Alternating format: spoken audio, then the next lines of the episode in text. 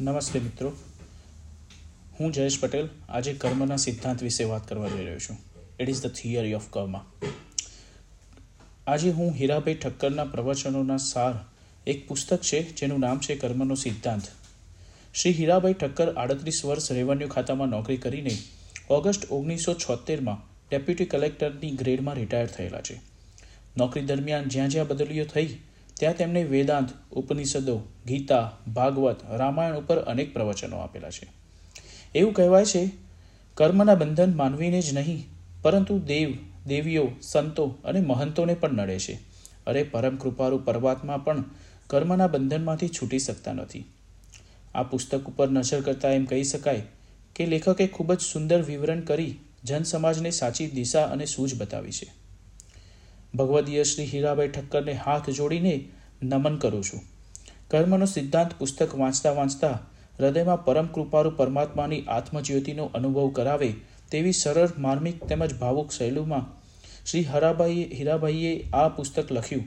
તે બદલ માનવ સમાજ ગૌરવ અનુભવે છે.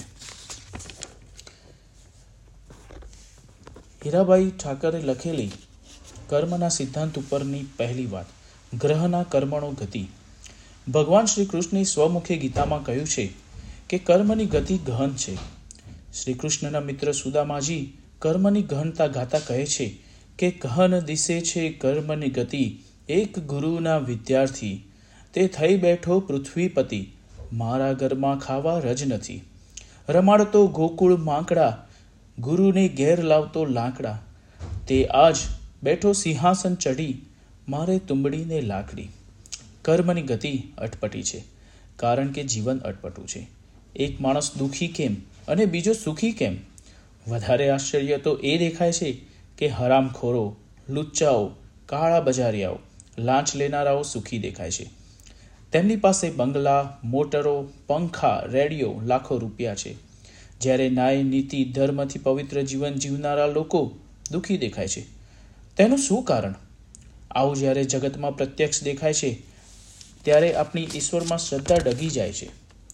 સૃષ્ટિના સંચાલનમાં કોઈ કાયદો કાનૂન હશે કે નહીં, એ બધું અંધેર ચાલે છે? આવો પ્રશ્ન થાય છે. આવું જોઈને આપણને કેટલીક વખત એમ લાગે છે કે ખુદા કે ઘર અંધેર હૈ. પરંતુ ખરેખર હકીકત એ છે કે ખુદા કે ઘર દેર ભી નહીં હૈ ઓર અંધેર ભી નહીં હૈ. આ વાતને યથાર્થ રીતે સમજવા માટે કર્મના કાયદાનો અભ્યાસ કરવો જરૂરી છે. કર્મનો અટલ સિદ્ધાંત. દુનિયામાં દરેક ડિપાર્ટમેન્ટને ચલાવવાના અને નિયંત્રણમાં રાખવાના કાયદા ઘડાયેલા હોય છે. પોલીસ ખાતા માટે પોલીસ મેન્યુઅલ હોય છે. પીડબ્લ્યુડી ખાતા માટે તેમનું મેન્યુઅલ હોય છે. ન્યાય માટે ઇન્ડિયન પિનલ કોડ છે. રેવન્યુ ખાતા માટે લેન્ડ રેવન્યુ કોડ અને રૂલ્સ હોય છે. અરે રેલવે ખાતાના પણ કડક કાયદા ઘડેલા છે.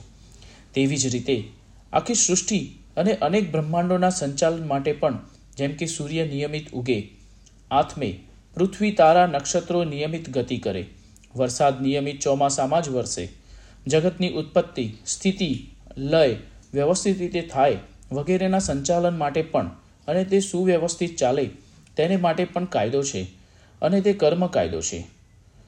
ગોસ્વામી તુલસીદાસજી રામાયણમાં લખે કે કર્મ પ્રધાન વિશ્વ કરી રાખા, જો જસ કરાઈ સો તસ ફલ ચાખા. આ આખું વિશ્વ કર્મના કાયદાના આધારે બરાબર વ્યવસ્થિત રીતે ચાલે છે.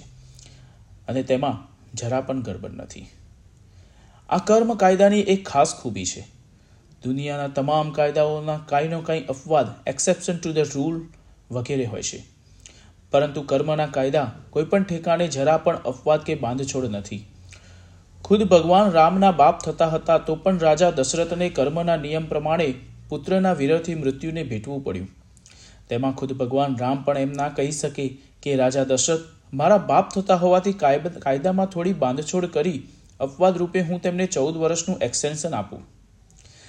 નિર્ગુણ નિરાકાર, શુદ્ધ બ્રહ્મ પણ જ્યારે સગુણ સાકાર બનીને દેહ ધારણ કરીને પૃથ્વી ઉપર પધારે છે, ત્યારે તેમને પણ આ કર્મના કાયદાનું ચુસ્ત પાલન કરવું પડે છે. ધર્મના કાયદામાં ક્યાંય દેર પણ નથી અને અંધેર પણ નથી. જરા પણ બાંધછોડ કે લાગવક શાહી નથી. કોઈ અપવાદ નથી. એ આ કાયદાની ખાસ ખૂબી છે. ચલો, હવે જાણીએ કર્મ એટલે શું? સાદી સરળ ભાષામાં ટૂંકમાં કર્મની વ્યાખ્યા કરીએ તો કર્મ એટલે ક્રિયા. આપણે જે કોઈ કામ કરીએ છીએ તે કર્મ કહેવાય. ખાવું, પીવું, નહાવું, ધોવું, ચાલવું, ઊભા રહેવું, નોકરી કરવી, ધંધો કરવો, વિચારવું, સાંભળવું, ના સાંભળવું, સૂંઘવું, ના સૂંઘવું, સ્પર્શ, અસ્પર્શ, બોલવું, શ્વાસોચ્છ્વાસ લેવા, મૂકવા, જન્મવું, મરવું ઇત્યાદિ તમામ શારીરિક અને માનસિક ક્રિયાને કર્મ કહેવાય છે. તેમાં સર્વપ્રથમ ક્રિયમાણ કર્મ. માણસ સવારે જાગે, ઉઠે, ત્યારથી રાત્રે સૂઈ જાય, ત્યાં સુધી તે જે જે કર્મ કરે ને તેને ક્રિયમણ કર્મ કહેવાય. સવારથી સાંજ સુધી, સોમવારથી રવિવાર સુધી, પહેલી તારીખથી છેલ્લી તારીખ સુધી, કારતક સુધી, એકમથી આસો વધી, અમાસ સુધી જન્મે ત્યારથી મરે ત્યાં સુધી. માણસ જે જે કર્મ કરે તે તમામ ક્રિયમણ કર્મ કહેવાય. આવા જે જે ક્રિયામણ કર્મ તે અવશ્ય ફળ આપે. પછી જ તે શાંત થાય. ફળ આપ્યા સિવાય શાંત થાય નહીં. ક્રિયમણ કર્મને ફળ આપે જ છૂટકો. ફળ ભોગવે જ છૂટકો. દાખલા તરીકે, તમને તરસ લાગી, તમે પાણી લીધું. પાણી પીવાનું કર્મ કર્યું, તરસ મટી ગઈ. કર્મ ફળ આપીને શાંત થઈ ગયું. તમે ખાધું, ખાવાનું કર્મ કર્યું. ભૂખ મટી ગઈ. કર્મ ફળ આપીને શાંત થઈ ગયું. તમે નાહ્યા, નાહવાનું કામ કર્યું, શરીર શુદ્ધ થઈ ગયું, કર્મનું ફળ મળી ગયું, કર્મ આપીને શાંત થઈ ગયું. તમે કોઈને ગાળ દીધી, તેને તમે લાફો માર્યો, કર્મનું ફળ મળી ગયું, કર્મ આપીને પાછું શાંત થઈ ગયું. આવી રીતે તમામ ક્રિયમન કર્મને ફળ બાજે અને તે ફળ ભોગવીને જ શાંત થાય. નમસ્કાર મિત્રો. આજ સુધી, અહીંયા સુધી જ આજે વધુ આવતા એપિસોડમાં જય શ્રી કૃષ્ણ.